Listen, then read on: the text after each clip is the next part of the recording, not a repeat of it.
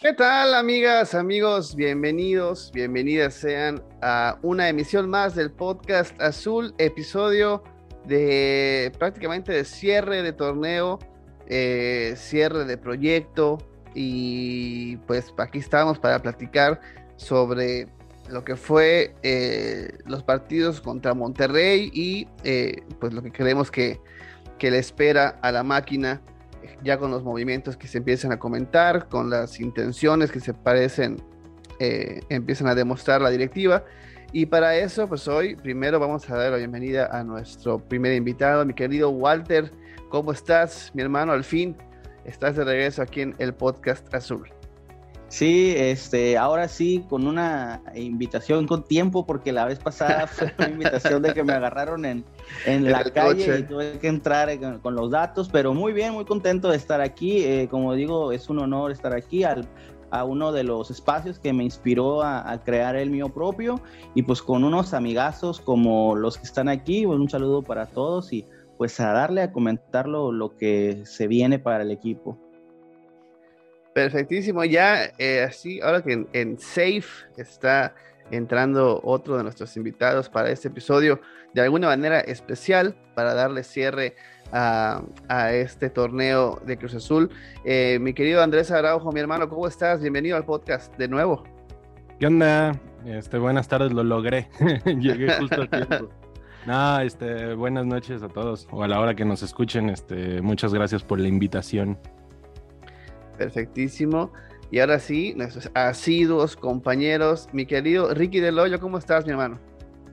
¿Qué onda, Maki? Muy bien, aquí, listos para platicar sobre este cierre del torneo. Pues un saludo aquí a todos, Walter, Andrés, bienvenidos. Y un gustazo, como siempre, aquí, Maki y mi querido Moto. Mi querido José Luis Arimana, @motogrifo, mi hermano, ¿cómo estás? ¿Qué onda, Maki? Amigos, ¿cómo están todos? Bienvenidos a los que nos acompañan de forma rehidratante, como veo a nuestro querido Andrés y a Walter, bien listo para el Mundial. Así que... Así es. Listotes para este capítulo de cierre de temporada y para ponernos en modo selecciones. Perfectísimo, que justo estábamos evaluando hacer algunos episodios especiales del podcast durante el Mundial. Ya estaremos viendo cómo está la disponibilidad del elenco. Ha sido el podcast. Y pues bueno, amigos, ha terminado el proyecto justo en el momento, en el nivel en el que pues muchos considerábamos que con lo que tenía el plantel, hasta dónde se iba a competir. Se compitió muy bien, de hecho, en lo deportivo. Yo creo que lo comentamos aquí, lo comenté en redes sociales también. Cruz Azul hizo más de lo que creí que iba a hacer con el Potro. Llegó a una instancia en la que, si se pasaba, que se pudo haber pasado, pues iba a ser una gran sorpresa, y inclusive por encima de lo que la plantilla lo permitía. Al final se enfrentó a una de las plantillas más poderosas del fútbol mexicano, y pues fue exactamente la diferencia en el talento lo que definió que Monterrey estuviera en semifinales y que Cruz Azul se quede pues en donde se quedó, ¿no? Un trabajo muy bueno del Potro. No diríamos excelente, ¿no? Porque pues excelente sería, creo que ganar un título, pero pues un buen trabajo de bombero, y ahora se encamina ya, lo que comentan los amigos de la prensa, que tendría un contrato hasta diciembre del próximo año, 2 torneos para demostrar que se puede quedar, y veremos si después de eso le sigue yendo bien y continúa su proceso, pero por lo menos eso es su premio por llevar a Cruz Azul a los cuartos de final, después de estar en el lugar número 17, ha sido que sea renovado. Vamos a comenzar como los presenté, y para los nuevos no hay reglas de hablar. Si alguien se quiere meter, es como si estuviéramos en una charla de cuates. De hecho, haz de cuenta que es fútbol picante, pero... pero con valores, güey, valores, decencia, valores, esas mamadas. Y aquí se esas podemos... mamadas que no traen rating, pero pues, no es su nombre, no fallas. Pero podemos dormir en la noche. Y aquí se pueden mostrar marcas como acaba de hacer José Luis, como está haciendo en este momento mi querido Ricky, así que si están tomando algo, eso lo invitamos a hacer porque aporta. Olivita nos quiere patrocinar. Estamos cazando el patrocinio. Quien sea es bienvenido. Mi querido Walter, ¿cómo viste el proyecto en general? ya vamos a olvidarnos de Diego Aguirre y lo desastroso que fue en lo deportivo en la cancha, no tanto en el tema de los refuerzos, que por ahí pues, se puede destacar un poquito. Si algo tiene destacable lo de Diego Aguirre al final es la visión de poner como defensiva a Huescas y pues, el tema de los refuerzos, ¿no? Y cerramos con ese tema, lo de Diego Aguirre, pero el proyecto del Potro, esos partidos que tuvo en Cruz Azul, ¿cómo lo viste? Y si crees que es repetible lo que hizo en lo que será el próximo torneo. Hey, ¿qué onda? Pues mira, pues de lo del Potro, como bien lo dice, ¿no? Muchos no esperaban tanto principalmente porque dudamos de cómo pudiera levantar el equipo, ¿no? El equipo después de un 7-0, dices, Dios, con un 5-0 pues ya mejoramos, y no, consigue una victoria, luego una derrota dando un buen juego contra Monterrey y se enfila con una seguidilla de partidos ganados de forma consecutiva, pero sí, se enfrenta al único equipo fuerte con el que le tocó competir en 3 ocasiones y en ninguna les pudo ganar, pero les hizo juego, ¿no? Ahí claro. Estamos, ahí lo mismo, ¿no? Tiene Monterrey 3 delanteros, 3 opciones de delanteros, los 3 dentro de lo mejor del fútbol mexicano. Cruz Azul tiene un jugador nuevo que hizo una buena campaña dentro de para lo poco que se esperaba, o por lo menos hablando por mí, yo no esperaba mucho de Carneiro, y un delantero que quedó a deber en Toluca. Entonces, dentro de todo eso, me parece que y lo hizo bien. Lo principal fue devolverle la moral al equipo, devolverles la ilusión de que ellos mismos se creyeran que podían avanzar, que podían ganar. Y lo segundo, pues es el apoyo al joven, ¿no? Porque Guerrero, a partir de que llega el Potro, es que empieza a jugar de titular. Y Huescas, que sorprende muy bien en la banda derecha, que se afianza, incluso me parece que debería ser titular para el próximo torneo. Y pues sí, lamentablemente nos quedamos por falta de contundencia en los cuartos de final, y como bien mencionas, Maki, se pudo avanzar, se pudo llegar un poquito más allá, y ni modo, así es esto. Me parece que, como yo lo dije, yo estaba un 50-50 en el de que si se debía quedar o no. Si se quedaba, me parece que se lo ganó. Es muy fácil decir que le ganó a equipos como Chivas, como Pumas, pero había que ganarlos. Probablemente con Aguirre no se hubieran ganado. Uh-huh. Y finalmente todos juegan contra los mismos. No es que el América le haya ganado al Barça y al Real Madrid. O sea, le ganó a estos equipos, pero en otra jornada. Esa es la diferencia. El cierre importa y Cruz Azul lo hizo bien. Mi duda es qué tanta capacidad podría tener el Potro y si vale la pena echar un torneo más a la basura, o un torneo más, pues no ser tan duros, un torneo más de transición, o sea, un año de transición se me haría mucho.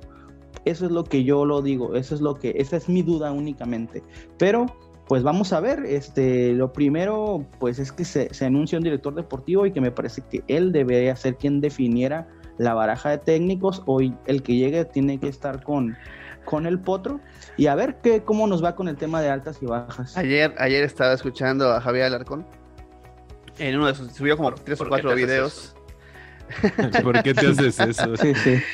Porque luego tiene información, luego trae información y va poniendo ahí como que la línea de por dónde van los temas de las contrataciones, ¿no? Entonces, en alguno de los videos que subió ayer decía que el Potro tendría que tener voz en el director deportivo. O sea, en lugar de que sea al revés, de que el director, al revés, o sea, que el Potro debería tener voz. Yo también quiero elegir a mi jefe.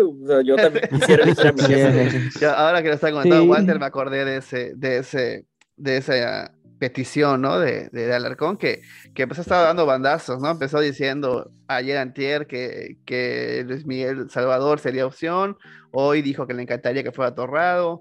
Por ahí ya empiezo a ver una campaña fuerte en redes sociales de amigos de Gerardo, que se ve que lo están empujando para que sea. Por ahí ya Tito Villa ya hablaron algunos de Fox, también los amigos de Gambetita ya lo hicieron no oficial, pero como que es la opción más avanzada, a diferencia de nuestro amigo León, por ejemplo, que ayer también en Fútbol Picante, pues prácticamente descartó a Torrado, descartó a Hermosillo y a Néstor de la Torre, prácticamente los tiene descartados como posibilidades para Cruz Azul. Pero hemos visto que durante muchas ocasiones esos tipos de bomberazos funcionan muy bien, tal cual, como bomberos en una situación, y luego cuando les toca armar un proyecto y comenzar de cero y hacer pretemporada y elegir refuerzos, no les va muy bien. Prácticamente ahora tenemos ejemplos de sobra en el fútbol mexicano, ¿no? Hay uno que le está yendo muy bien, como Altano en el América, y hay otros que no les fue bien, como Cadena o como Lelini, que lo aguantaron mucho tiempo, pero al final fue lo que fue un técnico que estaba en los inferiores y subió para salvar un equipo, y al final pues llegó a una final y lo mantuvieron, ¿no? Pero y esto va dirigido a ti, mi querido Andrés. ¿Crees que el Potro, qué crees que sea el final del Potro en estas dos posibilidades? Que sea uno de estos que les va a ir bien en el próximo torneo, ahora que tenga posibilidad de armar y de quizás tener voz en algunos refuerzos. Por ahí igual comentan que ya está pidiendo, por ejemplo, a Briseño, que era su capitán cuando fue campeón del mundo. ¿Crees que le vaya a ir bien, o crees que va a ser de estos perfiles que funcionan muy bien como bomberazos, pero a la hora de la hora, cuando se arma un proyecto alrededor de sus decisiones, no dan el ancho?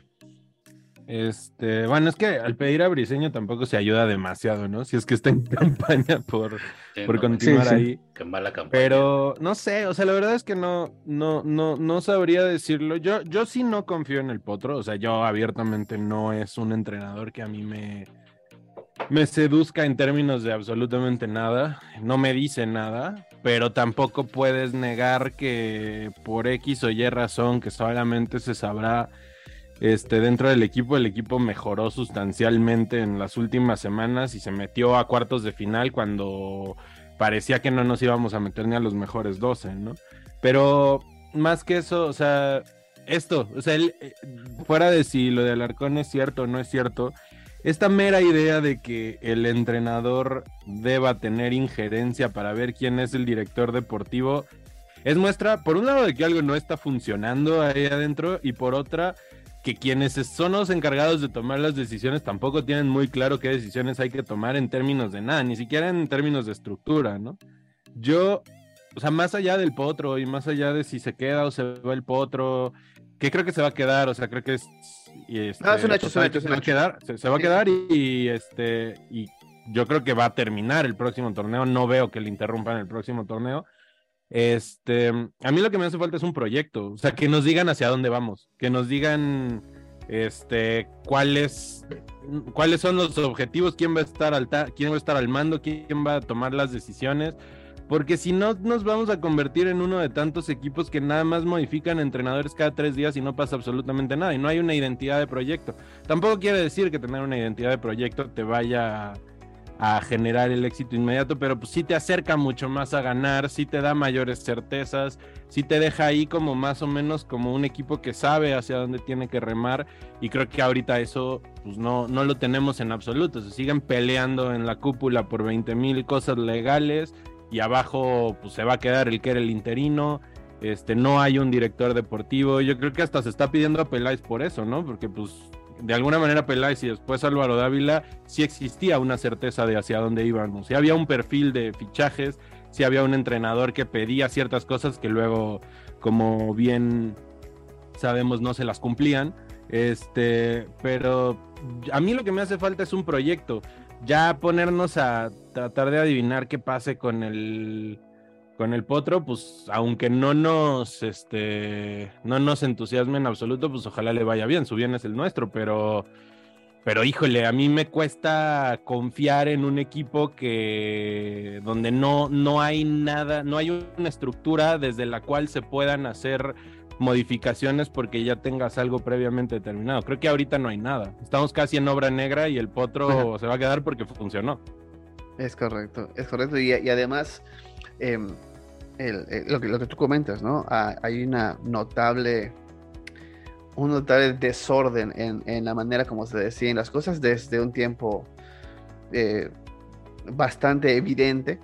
Y eso es porque pues tienen la mente en muchas cosas, ¿no? Y no han querido ceder ese poder, de alguna manera por decirlo, o esa facultad de tomar decisiones deportivas, no la quiere ceder en un verdadero director, que yo al final es lo que creo que termina por desencantar a muchos de los posibles candidatos, ¿no? O sea, si tú le dices a alguien como posiblemente como Ernesto de la Torre o el mismo Gerardo Torrado, o probablemente si se preguntaran por Peláez o alguno de esos perfiles y le dicen, ¿sabes qué? Sí, pero al final yo soy el que te palomea todo, y si yo quiero que se vaya alguien porque me cae mal su representante, ese no llega, y si ya hiciste tú las negociaciones, pues me vas a esperar porque no te puedo recibir en una semana, y cuando te recibo te voy a recibir 2 minutos y entonces vemos si se puede o no, entonces, pero ya cambiaron las condiciones del arreglo. Entonces, ese tipo de cosas que se van permeando en el mundo del fútbol y que saben que están pasando en Cruz Azul,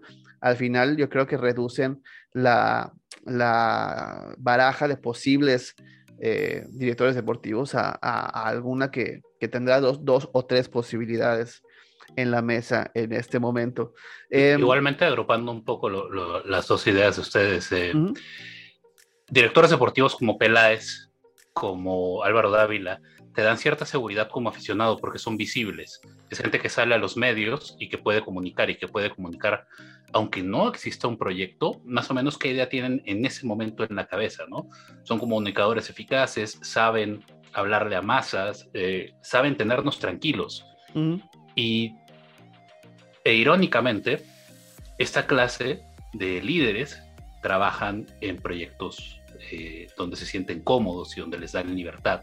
Si, como dices, Maki, lo que les están ofreciendo es, oye, vente a chambear acá, pero yo te palomeo todo y tú estás sujeto absolutamente todas tus decisiones a mi opinión final o a mi veto final, pues vas a espantar a esta clase de directores deportivos que su trabajo al final puede dar o no resultados que la gente espera, como las gestiones de Peláez y de Dávila, pero al final mientras están, el aficionado está tranquilo, porque siente que hay alguien liderando el proyecto, porque siente que está constantemente recordando, acá estoy yo. Y porque claro, es el director, o sea, el dueño no te sale en las fotos cada exacto 3 días. Ya debe llegar un director deportivo que le diga al dueño que no puede estar saliendo en las fotos, o sea, que un director deportivo es un director deportivo. Que se vaya de la conferencia de prensa, ¿no? Y como la de Santi. Pareciera que el perfil que buscan, pues, no es de un director deportivo, es un gerente, ¿verdad? Sí, claro. Sí. Alguien que esté palomeando las nóminas, no. Sí, por eso que yo digo que es como The Office, este equipo, es exactamente The Office, tal cual, no hay más.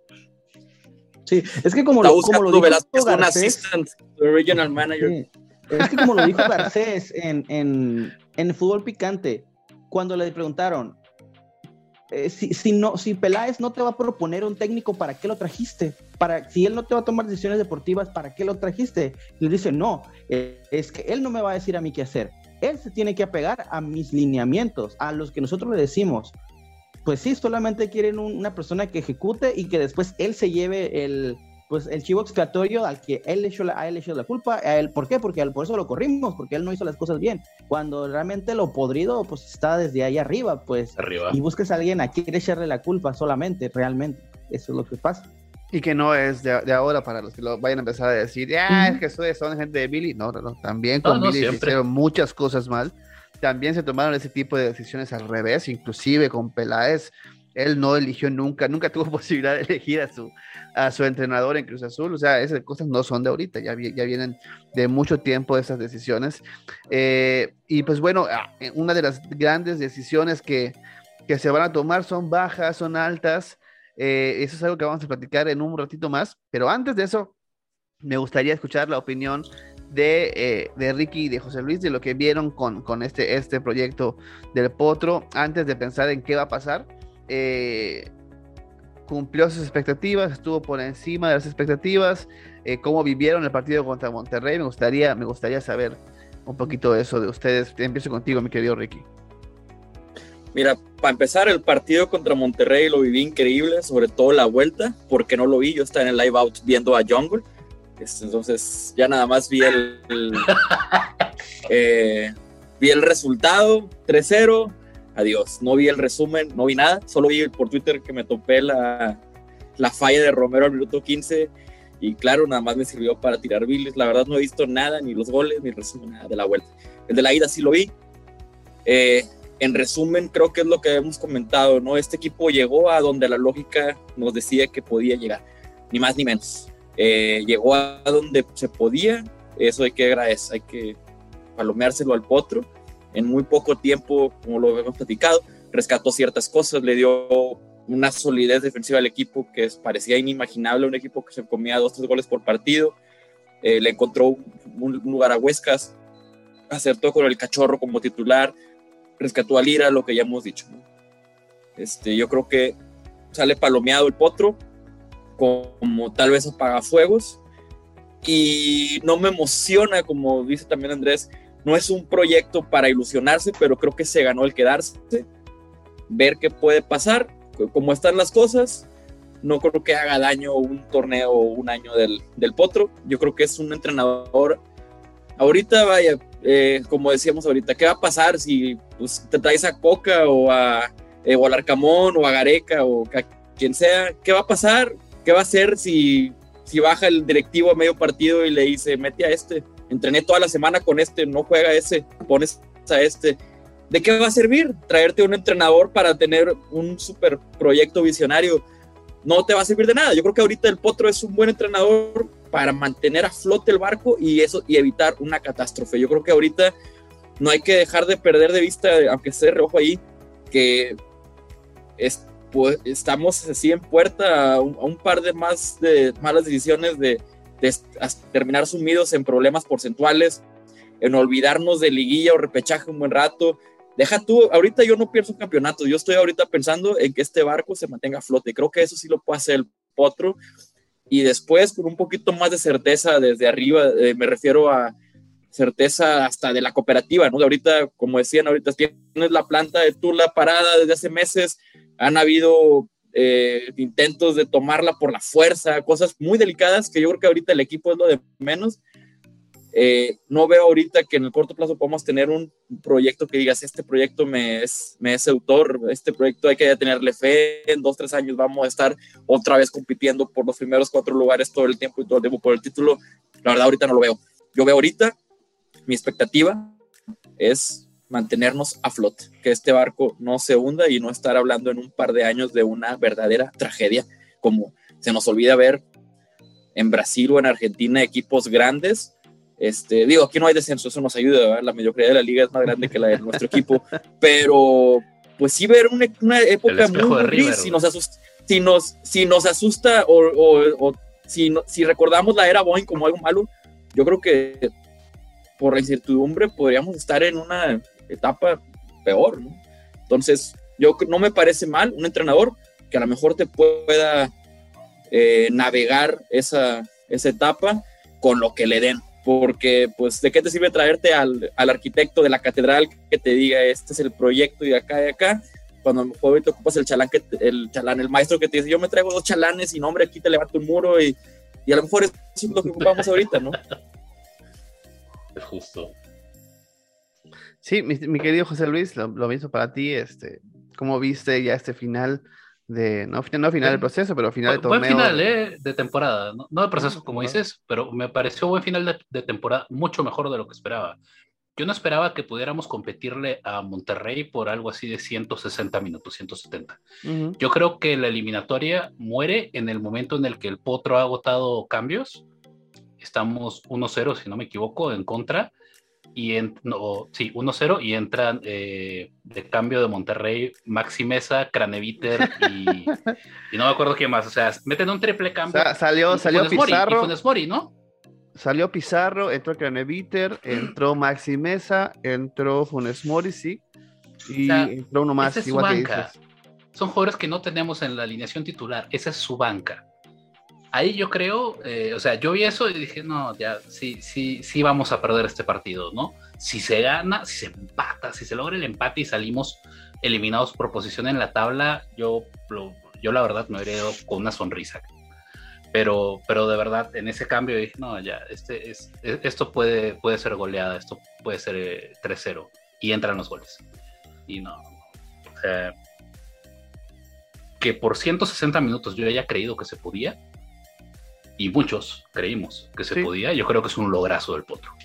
Yo creo que el tipo revivió un equipo muerto, pudo levantarlos y pudo solidificar la defensa, ¿no? Hablando ya un poquito más del parado táctico y estas cuestiones, la línea de 5, buen orden, revivir a Lira. Lira realmente es un jugador que promete muchísimo ahorita en el equipo, un jugador porque el semestre, a principio de este semestre, la gente no lo estaba valorando. Nadie estaba dando un peso por Lira porque como lo ponía Aguirre, lo desnudaba por todos lados y nunca se veía la calidad de mediocampista que es. La confianza que tuvo Lira, por ejemplo, en la ida. El primer tiempo de Lira en el partido de ida, yo no me lo creía. Estaba, partidazo. Estaba sacando rivales, gambeteando en medio del campo para sacar al equipo jugando. Eso en un partido de eliminación directa necesitas. De hecho, creo que Ricky hizo una comparación bastante atrevida, pero sí, probablemente real, que le dio toques de marcón en ese partido a Lira. Completamente. ¿No? Y justo le decía que quizás un poquito menos de anticipación de la que tenía Iván, pero sí mucho en la pausa que dio, en la manera como salía jugando, en esa seguridad que se necesita para agarrar el balón en esa zona y empezar a distribuir. La verdad que fue bastante agradable. Un tema que quiero platicar, que se notó, la gente que lo conocía en Monterrey nos decía muchísimo que Charlie tenía una tendencia a desaparecer en los momentos bravos, en los momentos importantes. Creo que por lo menos en la vuelta le faltó un poquito de personalidad y de jerarquía. Porque pues al final jerarquía es la palabra, el que en la mitad del campo se requería pues justo ese poquito más que no hubo en la vuelta, pues le quedaba a Charlie y al final por allá los pases que dio en la primera en la ida, perdón, que dio pases. Sí, ya no los vimos en la ya no los vuelta. Pudo hacer en la vuelta, ¿no? Entonces a anotar eso, no sabemos si vamos a volver a ver a Charlie en Cruz Azul. Es una de las posibilidades, ¿no? Que le vaya bien en el Mundial y se vaya, pero ojalá que si se queda, que pueda tomar esa labor de ser la voz mandante, ¿no? En el medio campo, sobre todo en la parte de creatividad del equipo. Yo creo que esa creatividad de Charlie, los únicos momentos donde la hemos visto es cuando tiene cierta libertad y puede ir hacia el frente y poder interactuar como si fuera un mediapunta más. Uh-huh. Cuando le ha tocado crear desde la base, no he visto al Charlie que me contaban de Monterrey, que también lo vi poco, pero lo vi, y era un jugador más de asociación, más de conectar a los defensas con los delanteros, y cada vez que se le da ese rol en Cruz Azul, desaparece. Charlie últimamente, y por últimamente me refiero al último año, tal vez, yo lo he visto mucho más brillar en el contexto en el cual puede dar el último pase o rematar a portería. Y se ha visto lo mismo en Cruz Azul y en selección. Porque en lo que juega en selección, en Twitter explota toda la gente de Monterrey que no ve a Cruz Azul, obviamente, y empiezan, Charlie no es media punta. Pinche tata, ¿para qué lo pones ahí? ¿Le sale bien el acento, mi querido Ricky, o no le está? Disculpa, soy norteño. Yo más también. O menos bien, no puñetas, más o menos bien, güey. Es como más, cabrón, que yo también soy del norte, güey. Sí. Y pues... Yo estoy de acuerdo en eso, pero... No sé, a mí sí me parecería un drama si se va Charlie. O sea, muy, muy, muy fuerte porque... No tanto por él como futbolista, que a mí me encanta, pero es un perfil que no existe en el plantel más allá de él, y se vio clarísimo cuando Pumas, o sea, la vuelta contra Pumas en la Conca Champions sin Charlie fue deplorable. O sea, pero porque no había, ya no digamos imaginación, o sea, Charlie es un tipo que, o sea, hay jugadores que te ofrecen en determinados contextos un piso muy estable, o sea, no van a bajar la vara de determinado nivel. Charlie es un interior de posesión que puede cumplir muy bien ahí. Es cierto que no brilla tanto ahí como puede brillar en el último pase, rematando a portería, que sus primeros partidos en Cruz Azul es muy de interior llegador, más que de posesión. de Romero. Pero el piso es muy estable, o sea, es un jugador que puedes utilizar ahí. No tiene, hablaban de la jerarquía y demás, no tiene la de Romero, por ejemplo, que puede fallar Romero lo que sea, pero Romero va, o sea, hasta que se le acaba el aire, porque tiene muy poco aire, ¿no? Pero sí. Va. Pero Charlie yo creo que es un jugador que también en contexto de Liga MX no existe, y nos volvemos a, o sea, yo no sé si algún día, digo, fuimos campeones y ya por eso podemos declararnos totalmente afortunados de lo que fue ese torneo. Pero, Dios santo, teníamos en un plantel a Yoshimar Yotun, a Paul Fernández, a Orbelín Pineda, o sea, se nos caían las cosas en el medio. Romo, era muy fácil. Romo, o sea, se nos caían todo en el centro del campo. Era hasta redundante juntar a tantos que aglutinaran tanta pelota. De pronto solo está Charlie, y Charlie te puede ofrecer un piso medianito, pero ya diste un gran paso con él. Si se va Charlie... No hay. Ya nos dimos cuenta, o sea, ya hablábamos de que no hay proyecto. Evidentemente no hay en ningún lugar de la Noria, en ninguna computadora de la Noria hay un Excel que diga si se nos va fichamos a . No existe ese documento, ¿no? Entonces, si se va Charlie, va a llegar un jugador totalmente distinto, que esto es como el FIFA de que le ven la nomenclatura de mediocampista y lo traen. O va a llegar un jugador totalmente distinto, o no va a llegar absolutamente nadie, y vamos a estar el próximo torneo pidiéndole a Rivero que sea tu interior de posesión. Y va a correr, y van a alabarle que tenga el desgaste que seguramente va a tener, pero el equipo va a tener un techo mucho más limitado. Entonces, claro. No sé. Y tu mejor opción ahí va a ser Rafael Vaca. Yo no quería llegar ahí, pero... Balón de oro. Exactamente. De hecho, hay una imagen muy buena de Vaca como balón de oro. Se las paso en un rato. Por favor. Y sí, aquí justo, justo la edición. Sí, en este momento, ahí. Si me acuerdo. Pero no sé. No le tiene mi cámara. Aquí. Yeah. Ahí lo vamos a poner. Okay. Sí, totalmente. Yo no quiero ser pesimista. Muchas veces cuando soy pesimista termino siendo retratado y porque no había razones, pero creo que va a haber drama en este periodo de transferencias. Sí creo que voy a ver, porque por una... claramente Charlie llegó a Cruz Azul con la idea de que Cruz Azul sí le iba a dar las facilidades para ir a Europa, y si tiene 2 partidos buenos con la selección, pues se va a ir a Europa. Si tiene un agente competente, eso debe estar en su contrato, así que se va. Sí, seguramente, o sea, eso fue lo que dijo. Si esto es su contrato, no digo, sí salió... Y Charlie va a jugar. Recuerdo que sí se mencionó. Es que lo primero que declara es eso. Claro, vine Cruz Azul porque me van a dar oportunidad de ir a Europa. Eso es lo que dijo, casi literalmente. Es correcto. Y yo creo que es su plan. O sea, su plan es hacer un buen mundial y irse, no sé, a la Real Sociedad, a algún equipo de España de media tabla, que seguramente es lo que estará buscando. Y lo mismo con Antuna, que inclusive sin el mundial ya tenía la propuesta de España. Entonces, va a haber dramas. Estamos hablando de que probablemente vayan a haber 7-8 bajas en el plantel. Hoy se habló de la posibilidad de que se vaya Jurado, la posibilidad de los que ya sabemos que se acaban su contrato, como Romero, Abraham, Mayorga, también las posibilidades de que Tabó se va por decisión totalmente directiva. Al menos que el Potro diga, yo lo quiero, pero yo entiendo que Tabó inclusive... por su parte ya no quisiera seguir porque sabe que no está en un lugar donde no se le utilizó, y cuando se le utilizó no tuvo la oportunidad de marcar una diferencia, ¿no? Entonces no hay unas bases para renovarlo. Ninguno de los que se vaya, y es que no es renovarlo porque es de Cruz Azul, o sea, lo van a vender. Y que ninguno de los que se vayan sería un drama por sí solo si supiéramos que el club tiene la posibilidad de traer a alguien igual o mejor.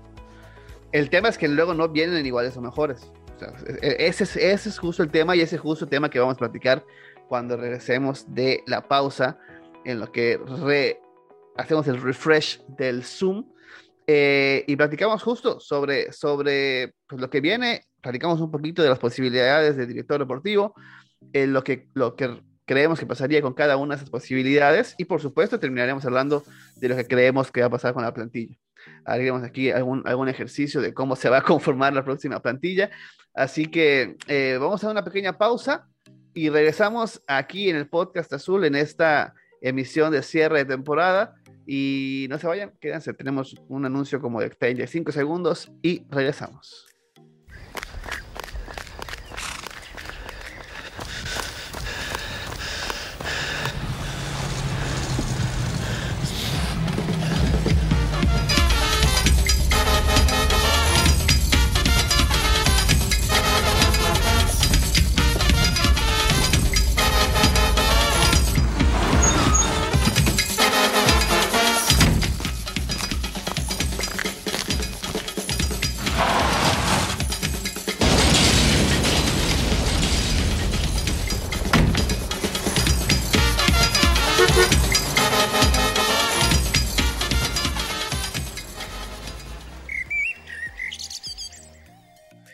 Estamos de vuelta y ahora ya platicamos un poquito del pasado cercano, del presente, y vamos a imaginarnos cosas chingonas, como diría el Chicharito. Vamos a imaginarnos lo que va a pasar con Cruz Azul. Y va partiendo desde los nombres que están sonando y las experiencias inmediatas, ¿no? Con las decisiones de Víctor Velázquez.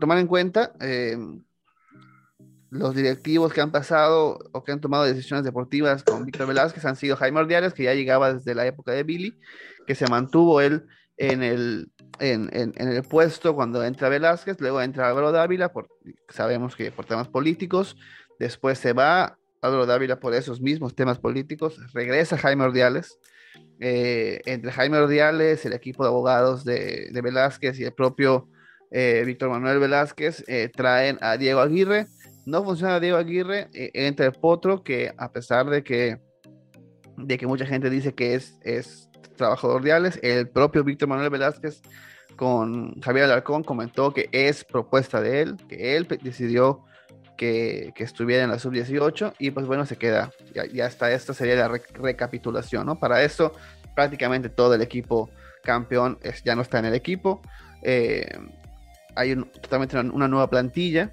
Habíamos comentado que este torneo que recién terminó para Cruz Azul era el primer torneo con decisiones absolutamente completas de Velázquez entre renovaciones y técnico y directivos y contrataciones y todo esto. Ya sería el primer torneo de Velázquez con injerencia inclusive de la sub-20, sub-18, sub-17, todo esto, ¿no? Entonces, tomando en cuenta todo esto que viene, pues sabemos que hay nombres que muchos no tienen nada que ver entre ellos, que sabemos que igual muchos van a ser pues tema de sus propios representados, ¿no? Representantes, que están poniendo los nombres para ver si alguno, pues igual y muerde. Pero para lo que creo que todos en este grupo sabemos, y si ya les comenté, creo, hay dos grandes opciones. Una que ya lo están mencionando varios periodistas, inclusive el propio Adrián Esparza, que es Luis Miguel Salvador, actual director deportivo o presidente deportivo de los Venados, que personalmente no me desagradaría, está haciendo un buen trabajo con los Venados. Y otro que no podemos mencionar, pero que sería muy mala decisión. Que es una decisión que si nos ponemos a pensar en lo que han decidido, sería la más lógica, ¿no? Sí, claro. O sea, es una decisión que me cuadra con lo que han decidido. Alineada a los valores de la empresa. Totalmente. Lo platicaba ahora con Tito Villa, que lo conoce y que sabe que pues lo conoce, pues, para no decir más. Para no decir más. Y dijo que sería terrible. Sale, ¿no? Este rato, yo la vez pasada estaba hablando con Obama, güey. y bueno, esperemos que esa opción no pase, porque pues si eso pasa, no sé cuál sería. No sé cuál sería el desarrollo, ¿no? de Cruz Azul en los próximos años, ¿no? Pero vamos a pensar que es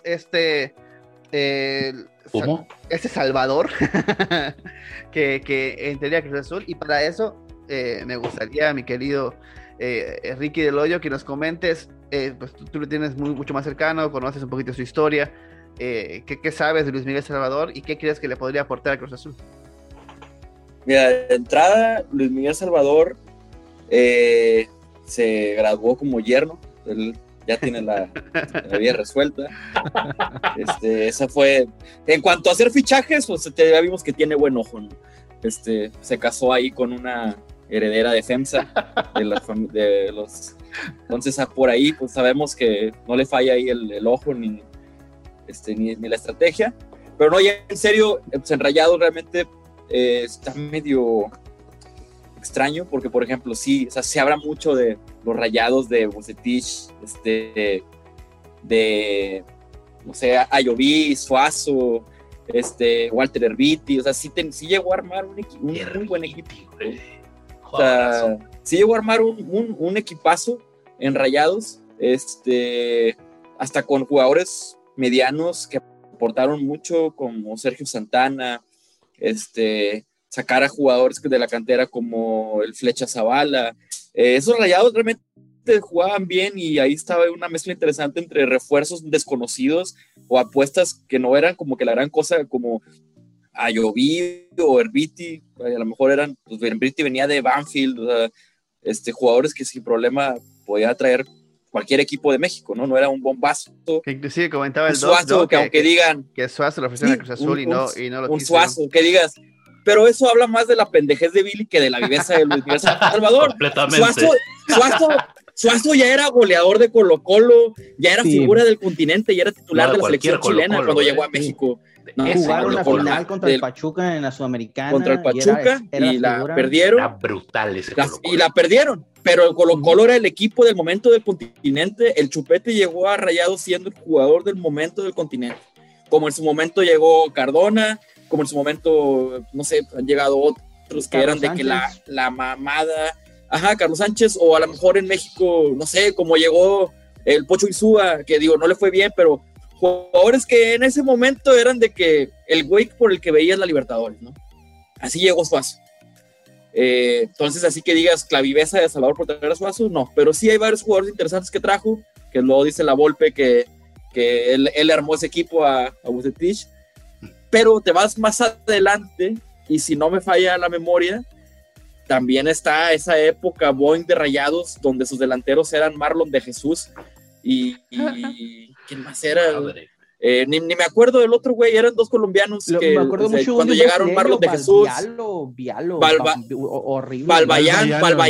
Marlon de Jesús, se acaba de desbloquear una esa parte época, de los 2000s de mi cabeza, que tenía su canción. Esa época de Rayados también era Luis Miguel Salvador cuando teniendo todavía un equipo.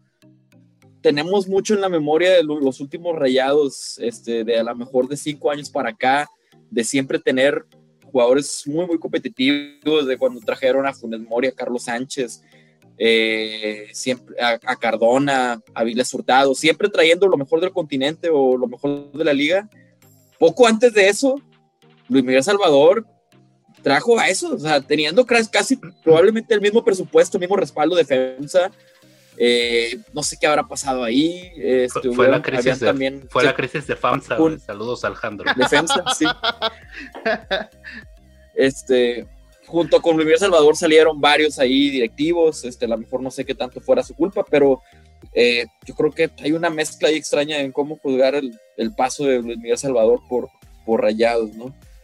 Sí tuvo refuerzos inexplicables que no dices, no entiendo, o sea, no entiendo, un equipo que tenía una cartera abierta, o a lo mejor no abierta, pero de las mejores de la liga sin duda, y fueron torneo tras torneo tras torneo de que Rayados terminó de que dices, este equipo es de media tabla, y cuando se va Luis Miguel Salvador es cuando empiezan otra vez, no sé si fue, a lo mejor también porque ahora sí le abrieron la cartera y dijeron, hay que levantar el equipo, ahí va más por supuesto, pero no sé, la verdad no sé, es donde digo, está muy extraño, porque si ves hacia atrás, sí llegó a armar un muy buen equipo Luis Miguel Salvador en Rayados, un muy buen equipo, o sea, de los tal vez más disfrutables de esos años, ¿no? Del 2008, 2009, 2010, ese Rayados jugaba muy bien y tenía una mezcla interesante de canteranos, refuerzos desconocidos y figuras. Suazo de Nigris. Ah, Suazo de Nigris era una locura. Brutal. Dorlan, pero, ahí bueno, también. Dorlan, Pavón. Chelito. Lutero, más llorando. Chelito, Ángel Reina. Llegó a tener momentos interesantes, incluso esa fue como que la última colita de los momentos interesantes de Luis Miguel Salvador con Rayados, esa Conca Champions que ganan con Chelito, con Ángel Reina, todavía con Suazo, y después de eso se le cayó feo el equipo, o sea, en ese cambio generacional, porque ya era un equipo viejo, se murió Rayados, ¿no? Y terminó con jugadores que dices, ¿de dónde fueron a sacarlos? Los buscaban en el FIFA, yo creo. Y pues no, fue un fiasco hasta que se va Salvador y entra Davino y cambiando otra vez la manera de fichar. Entonces es difícil decir qué esperar, la verdad. Este periodo donde estafamos a Rayados con Cristaldo y con Benítez, ¿era todavía Salvador o ya era Davino? Creo que ya era Davino. No, creo que sí era Salvador. ¿Era Salvador todavía? Sí, me hace que sí, porque no vi los memes de Davino. Hubiera sido lo primero que salía, lo primerísimo que hubiera salido. Cuando les enjaretamos al conejo Benítez, qué pena. Sí, ya Cristaldo, güey. Porque por lo menos Benítez creo que traía algo, pero Cristaldo sí fue una cosa ahí media random. Obviamente sabemos que hay lo que comentábamos, ¿no? Hay jugadores que terminan su contrato y que pues no hicieron gran cosa para que sean renovados. Obviamente Shaggy pues, ya prácticamente ni jugó el año que lo renovaron. No creo que se renueva Mayorga, por ejemplo. Escobosa creo que no fue muy utilizado como lateral izquierdo, lo que abriría. Perdón, algo que se me olvidó mencionar. Qué cosa más horripilante Escobosa por dentro en la vuelta. Que fue la ¿neta? Propuesta de... Ay, sí, me morí otra vez. Hay dos cosas. Me sentí derrotado otra vez. Hay dos cosas que yo no entendí en ese partido. O tres. Una es la de Tabó, que me duele personalmente porque sé que la está pasando mal en Cruz Azul. Y me parece que es un muy buen jugador. No entendí por qué entró de inicio. Segunda, no sé por qué sacó a Huescas al medio tiempo. Y la tercera es, no sé a qué entró Escobosa. Esas son las tres cosas que no entendí del partido. Pero bueno, yo creo que, no sé si Escobosa, creo que estaba por llegó libre, ¿no? Pero pues no sé si fue contrato por un año, no sé en qué términos quedó su contrato con Cruz Azul. Me imagino que estará hasta diciembre. Obviamente el tema de Ángel Romero y Luis Abraham, no está definido que se queden, lo más seguro es que no se queden. Uno porque vence su préstamo y el otro porque literalmente se acaba su contrato y no hay... pues como que muchas posibilidades de que lo renueven. Leo que ya están diciendo que el fiasco de Iván Morales ya se va también, que es perfectamente entendible que se vaya. Ya llegó un tractocamión a recogerlo, güey. Perfectamente bien entendido. Claro, nada contra él, simplemente no tiene la madurez ni la responsabilidad necesaria para ser un jugador de Cruz Azul.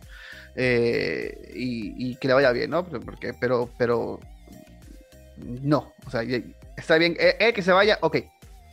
No, y la verdad es que podemos decir nada contra él y todo lo que quieras, pero este es un vato que se lesionó de una forma que te acaba la carrera. Y luego la vida te pone la oportunidad de que por artimañas de tu agente te compra Cruz Azul. Te vas 3 años. 3 años de contrato, papá.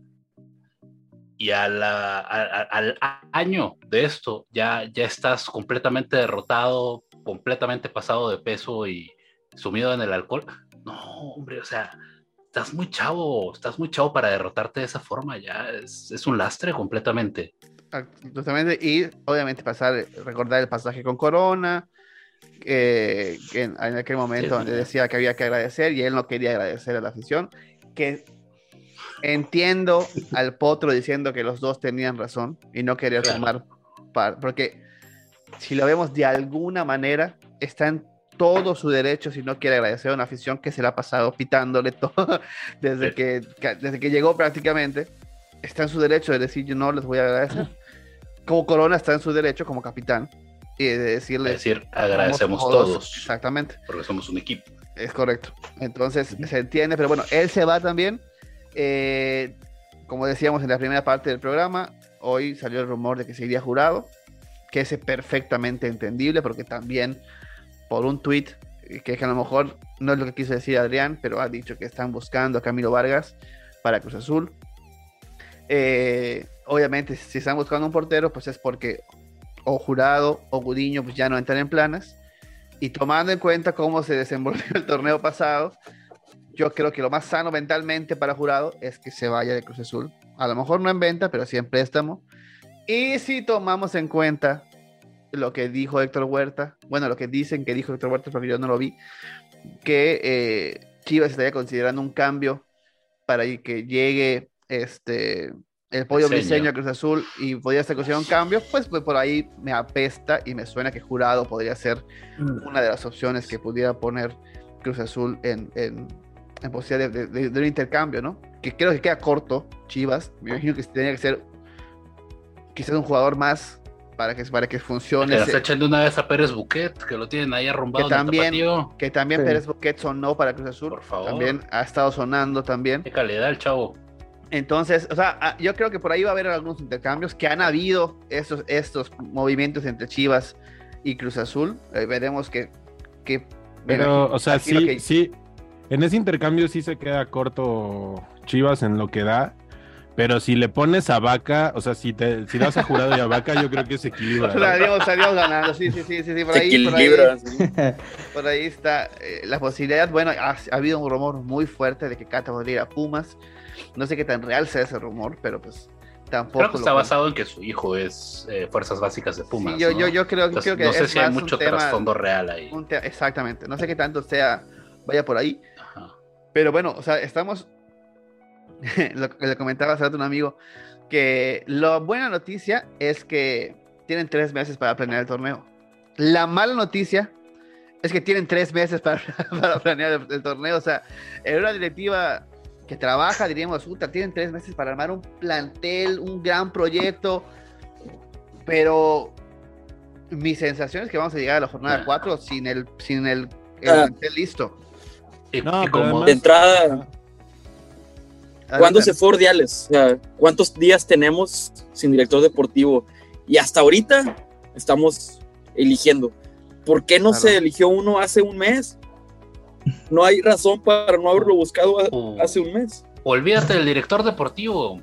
Si las decisiones, como dicen, las van a tomar desde arriba y todo es a través de palomear las decisiones y luego pasarlas por todas las 15 cabezas que tiene la cooperativa.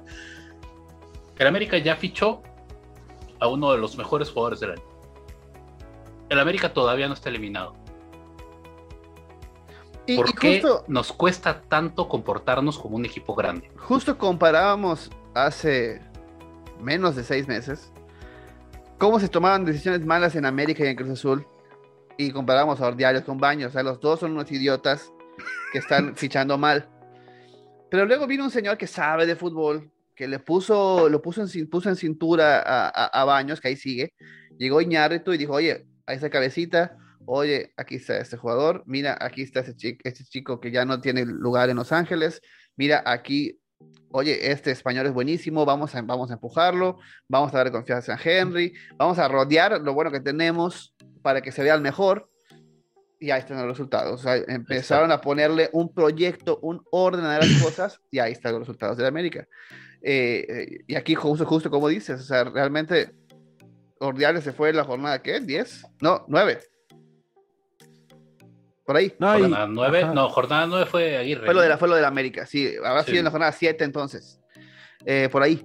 Y pues hasta ahorita es como para que haya terminado el torneo y digas, hay conferencia de prensa el lunes para anunciar al nuevo director deportivo. O sea, tuviste...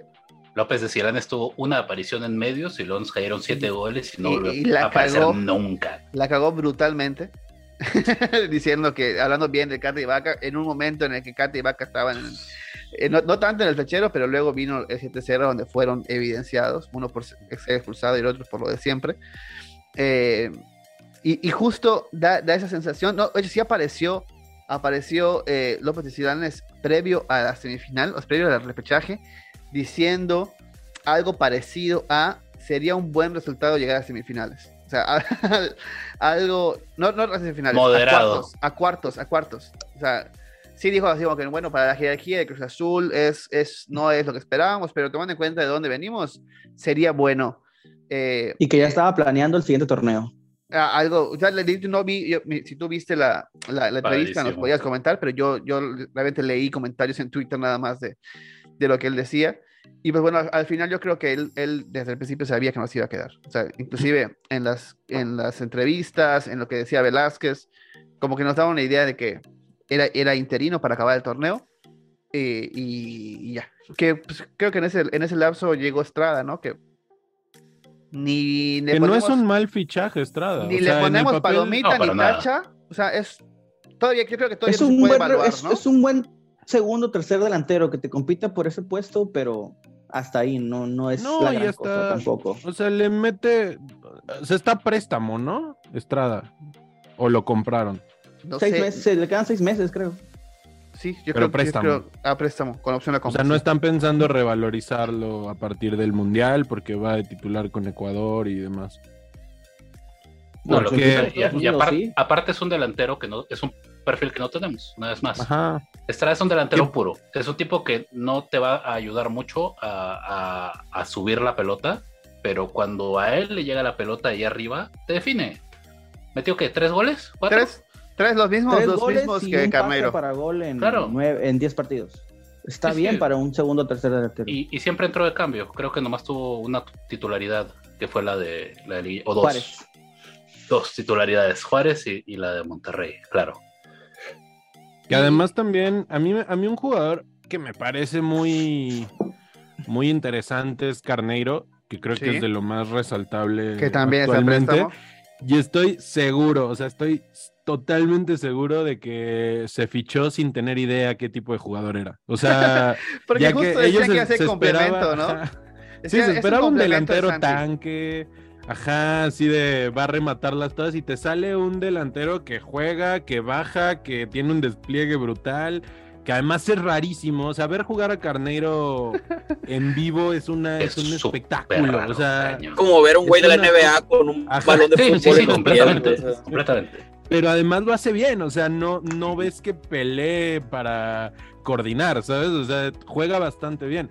Pero no te puedes jugar un torneo con Carneiro de único delantero y una doble punta de Carneiro y Estrada no son complementarios en ningún sentido. Que se puso Juárez. Cuando lo veíamos... Cuando te tocaron. Me tocó en vivo. Y te metieron gol los dos. Muy lamentable, ¿eh? O sea, yo esperaba los roles invertidos. Yo esperaba al Estrada de Ecuador, ¿no? Que hiciera esta función de falso 9, ¿no? Que bajara, dejar el espacio por ahí para después atacarlo, etcétera. Esto esperaba un Estrada mucho, mucho más táctico. Y al final el que acabó asociándose con el resto del equipo fue Carneiro. Y Estrada estaba ahí parado en una esquina, haciendo nada. Que justo, y metió gol. Aparece bien, y aparece en buenos momentos para definir que es algo no que no te da el conjunto, no te da el conjunto, no, pero no. Mete gol, o sea, ahí está para lo que un delantero tiene que estar. Y era algo que platicábamos, justo lo que dice Andrés, es algo que platicábamos cuando veíamos, bueno, uno enfermo como un servidor y el Doc, y no me acuerdo si Félix, además empezamos a ver los partidos de Liverpool en Uruguay para ver a Carneiro. Y por lo menos yo decía, es un perfil muy similar al de Santi. Sí. Y me decían, no, es que Santi, no, de verdad, yo no los veo jugando juntos. Y zurdos, los dos aparte. Al de Santi. Y al final, con un poquito más de sacrificio, creo que de Santiago. Mucho, pero voy a corregir, pues, con mucho más sacrificio que Santiago, ¿eh? Y el Santiago de Diego Aguirre, ¿eh? Sí, ya el que sí quería buscar cosas. Ya haciéndolo, ¿no? Bien, y aún así Carneiro es un delantero de mucho más sacrificio. Y y al final no creo que hayan sido, no creo que hubieran sido compatibles porque al final los dos bajan mucho a buscar, aprovechan espacios, o sea, son perfiles que tenían cualidades similares. Y que al final a los dos les iba a faltar el tipo de delantero que aún no hay en Cruz Azul, que es este referente de área, este 9 natural, ese 9 killer, como les gusta decir a algunos. Matón. Ese matón que al final es la diferencia entre lo que fue el partido pasado, ¿no? O sea, al final estos güeyes tenían a Aguirre, tenían a Berterame, y como resumí en Twitter, a pesar de que tuvimos un partido con 18, 19 tiros tiros, y de esos 9 al arco, en el momento que su mejor delantero, suponiendo que sea Berterame, le ganó a nuestro mejor defensa, se definió el partido. Porque el gol le gana la marca Escobar. Yo uno de los corajes más grandes que hice justamente al ver la vuelta es volver a ver un partido del Monterrey y darte cuenta Cualquiera de los dos delanteros del Monterrey, Rodrigo Aguirre o Berterame, quizá más Aguirre porque puede que fuera más accesible, era un fichaje tan obvio para Cruz Azul, cualquiera de los dos. O sea, y aparte pedido, hermano. O sea, aparte, a Berterame lo pidió Reynoso. Aparte Berterame fue pedido. Ordiales tenía todos los torneos preguntando el precio de Berterame, lo sigan diciendo el mismo precio, pues seguía sin poderlo fichar, ¿verdad? O sea, porque rompía con la política de no jugadores de más de 5 millones. O sea, simplemente por Aguirre aquí también rompía por la polémica de jugadores que se tenían que pagar, no los gratis. Tal cual. ¿Tiene cláusula de rescisión? Sí. No. Y pues esto pues al final repercute en que cuando lleguen a esas instancias va a aparecer alguien por el que cuesta tener el talento con el que juegan y va a definir ese tipo de partidos. Esperemos que ahora haya ese tipo de... que ni siquiera tenemos que decir que sea una inversión, ¿no? Porque puedes decir, ¿sabes qué? Ahí te va pues justo Vaca, y ¿sabes qué? Me voy a sacrificar y chispas, quizás ahí te va Huescas, ni modos, o sea, pero pues ahí viene Ceseña, ¿no? O sea, o puedo subir a otro, o aquí va el mismo Ceseña, ¿no? Que es nuestra joya. No, yo sé. Ahí va Jaiber y el Charlie. Ahí va Jaiber. Y decir, bueno, ahí te van estos, pero... Y ahí está 2 millones de dólares, pero necesito un jugador con esta jerarquía. En especie. Sí, para que tal cual. Este estadio, papá. ¿No? Pero no, o sea, bueno, veremos qué habilidades tiene la nueva directiva para elegir ese tipo de fichajes, ¿no? O sea, al final...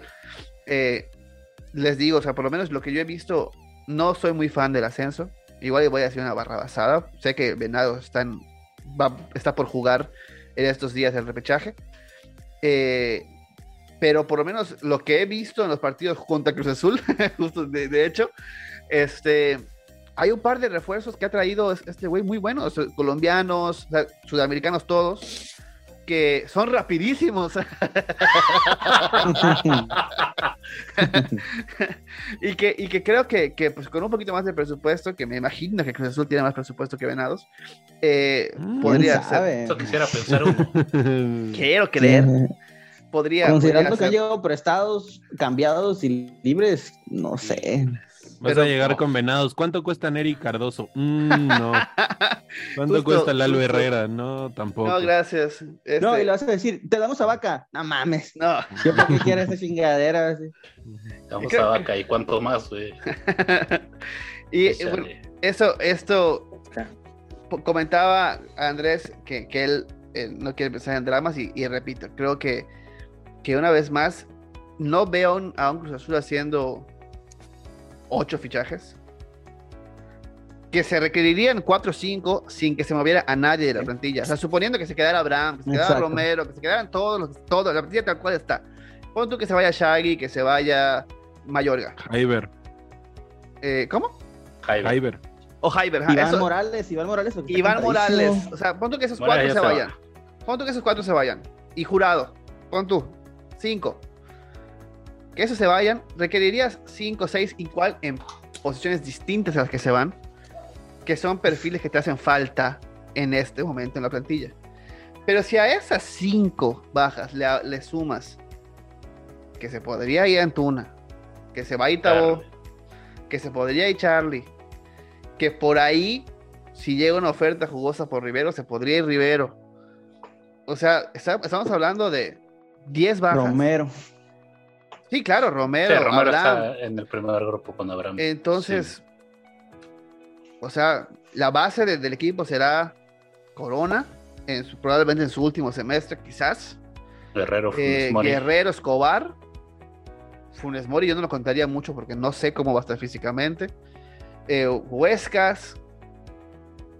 Vamos a ponerle que Charlie se queda, ¿no? Charlie, Rivero. Quizás Vaca. Lira. Pon tú que le den oportunidad a Jiménez, a Chaquito. Cristian Jiménez. Aquí está Jiménez. Por izquierda, pues ya no tienes bueno, Rotondi. Los Carneiro y Estrada, ya nada más, porque ya no tienes más. Y Antuna, y pon tú que suban a Ceseña.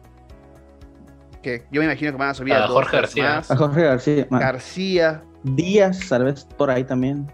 Díaz, quizás Luis Rey. Sí. Y estamos hablando de que una vez más... Hubo otro lateral que también subió. Tercer portero. Hay otro lateral izquierdo que de hecho le estaba ganando el puesto a Díaz. Ahí estuvo una temporada. Lateral izquierdo, de hecho estuvo sobre Díaz. No, Subirio, no, es medio, ¿ah? ¿Eh? No, después... Lástima que no está Félix aquí. Luego nos regaña. Sí, luego nos pelea Félix. Sí, nos regaña por nos va a escuchar diciendo, les dije que no. Con el nombre en la lengua. Que no me escuchas, güey. ¿Quién te crees, cabrón? Pero, bueno, o sea, al final... Sí, como... Dime, Enrique. No, que como dices, es un equipo que... les estiman 4 o 5 bajas y con 4 o 5 altas no va a ser suficiente. Uh-huh. O sea, yo no tendría problema en ser una plantilla cortita de 13 o 14 jugadores. Si esos 13 o 14 jugadores tienes un 11 top 4 o 5 de la liga, no lo tenemos. O sea, si tus primeras opciones de cambio son Vaca y el Chagui Martínez, ¿a qué puedes? Y el Tanque Morales, ¿a qué puedes aspirar en la liga? No, el Atlas tiene un 11 justito, pero ¿quién entra? Me entra Ociel Herrera, entra Jeremy Márquez. Es otra cosa, entra Barbosa, o sea, es otra cosa, o sea, con un plantel justito, tienes un 11 para ser top 4 de la liga y 4 cambios ahí, más que cumplidores, ¿no? Buenos cambios. Te digo, Ricky, en un fútbol de 5 cambios, como es el moderno ahorita, ya después post pandemia, que al final se van a quedar los 5 cambios, uno ya no puede competir con 13, 14 buenos, necesitas 16, 17 jugadores buenos, necesitas 2, dos planteamientos. Y sí, me voy a morir con el reinosismo y etcétera. La cuestión es, tú necesitas tener un equipo sobre la cancha que después de hacerle 5 cambios siga siendo reconocible. Y eso es algo que Rayados nos hizo. Y eso es algo que nosotros no supimos hacer. El propio no América, que supimos, ¿no? No que no pudimos hacer. América en la vuelta jugó con 6 suplentes y jugó lo mismo que jugó el América. Jugó lo mismo. Bueno, pero el plantel del América igual es larguísimo. Es buenísimo, claro, la verdad. Sí, por supuesto. O sea, hasta Jürgen Damm. Tienen seleccionados nacionales como suplentes. ¿Verdad? Sí. Sí, bueno, que también Cruz Azul. Pero es Iván Morales. No, me refería a Estrada, que pues, al final es suplente, no era titular. Exacto. Irónicamente Carneiro no está en la órbita de Uruguay para nada. Y hay equipos como Pachuca, por ejemplo, que tienen extranjeros que le cumplen en todas sus líneas y sus cambios son jóvenes, pero entran los jóvenes y le quitan el puesto a los titulares. Exacto. Víctor Guzmán era banca el partido pasado y entró y metió gol y metió un chico colombiano que destrozaron entre él y el La Chofis, que aquí es en Cruz Azul sonó y todos lo rodearon. Lo traía con los ojos cerrados. Y que entró y sentenció la llave contra Tigres, pero es un equipo que no está tan plagado de estrellas, pero es mejor, es un equipo que está plagado de jugadores efectivos. Cruz Azul, pues definitivamente no tiene eso, porque entró Rotondi y la estrelló en el poste, entró Escobosa, que dio un partido horrible. Realmente sí había opciones, como por decir algo de renombre, en la banca estaba Carneiro, estaban este tipo de jugadores, pero son jugadores que nos han probado no ser tan efectivos en la Liga MX como sí lo han probado ser los otros jugadores, ¿no? Carneiro estaba lesionado. La de Carneiro que no entra, yo no entiendo, o sea, cómo no entró esa pelota, o sea, se vio completamente lo que es Carneiro, ¿no? El despliegue físico, la capacidad de... Amigos, por más que es un pelado de casi 2 metros de meterse entre toda la defensa de Monterrey, perdón. Tengo un tema que resolver. No me despido. Te encargo, mi querido José Luis, que despidas el programa.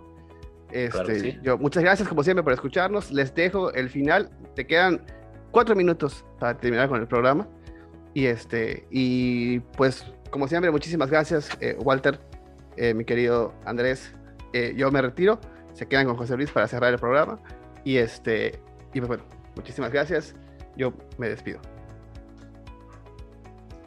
Muy bien. Yo no quería decir esto, pero es como la vez que yo no pude participar y llegó Walter, vamos a correr a Maki.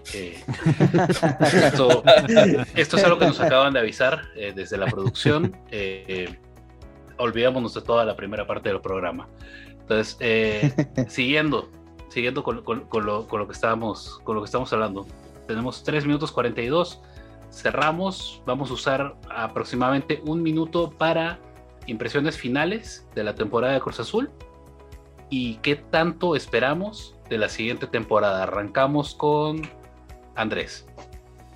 Pues lo que hemos dicho un poco, creo que se logró al final mucho más de lo que esperábamos. También, pues es eso, o sea, nos podríamos quedar en el discurso de, uy, sí, somos un equipo grande, entonces siempre hay que competir por títulos y demás, pero ya habiendo hecho toda esta conversación en torno, sobre todo a esto último que decías, que creo que es muy importante, en esto de los 5 cambios, sí, o sea, necesitas un plantel mucho más largo, que lo tiene Rayados, que lo tiene América, que lo tiene Tigres, que son... Finalmente, yo no sé si por proyecto, no sé si por dinero, no sé por qué, pero son nóminas con las que no puedes competir en este momento de entrada. El partido contra Monterrey era así, o sea, era esperar salir en tu día y que los otros no salgan en su día, ¿no? Exacto. Entonces, lamentablemente no fue así, lamentablemente la de Romero no entró, fue exactamente la misma que contra Tigres hace 6 meses, se pudo ganar, pero no se ganó. Y pues nada, o sea, a ver qué pasa con el Potro, a ver qué pasan con los refuerzos, a ver quiénes llegan, quiénes se van. Esperemos, yo no soy muy optimista, pero esperemos que no suceda exactamente lo mismo que fue orbitar tu proyecto alrededor de un jugador que se te ve en la jornada 3. Entonces, ya a partir de ahí el proyecto de un torneo creo que nace muerto. Entonces, exacto. Pues bueno, se llegó a cuartos de final, estuvo bien, es para lo que alcanzó y pues... A ver qué pasa a ver qué refuerzos llegan. Y ahora que decíamos lo de Berterame y Aguirre y tal, evidentemente creo que está muy claro, el fichaje para la delantera es Nico Ibáñez, pero no va a llegar. Exacto. Pero está ahí, es él. Está ahí, es él, y se tiene que poner el dinero. Hay fichajes en los que no puedes escatimar. Gracias, Andrés. Seguimos con Walter, 30 segundos. Pues... se llegó hasta donde, igual lo mismo, es que ya es redundante, se llegó hasta donde se podía, donde se especulaba. Qué triste que tengamos que hablar de eso de Cruz Azul, y esperemos que la directiva se deje de ver por lo más barato y se deje de ir por lo que merece la afición y la institución, lo que merece Cruz Azul, que se traigan jugadores de preferencia de la liga. Ahí están jugadores como Gabriel Fernández, como Abel Hernández, como Harold Preciado, que te van a costar, pero son garantía, que son jugadores que están rindiendo en liga. Omar Fernández mismo, que no ha estado rindiendo tanto con León, pero es un tipo que en todos lados en su carrera ha rendido y no debe salir muy caro en este momento. Así es, y pues que se vayan, la verdad, jugadores que ya cumplieron su ciclo desde hace años, que ya no es sano ni siquiera que estén. Y pues, pues muchas gracias por la invitación y esperemos que tenerlos pronto también por el espacio que pues estamos ahí administrando. Gracias, Walter. Gracias, Andrés. Primero que antes de pasar con Ricky, gracias a nuestros invitados por si se nos corta esto. Esto es el Podcast Azul. Gracias a Walter de Desde la Libreta y Andrés, que lo podemos escuchar todos los lunes, si no me equivoco, en el Ping Pong de Rolas. Así es. Soy tu fan. Seguimos con Ricky. Cerramos, 20 segundos. Ya, para despedirnos, bonito cierre de temporada, nos vemos el próximo año, bueno, a ver si sale algún episodio del Mundial, y pues bueno, se llegó hasta donde se pudo, es lo que realmente en eso puedo resumir el torneo.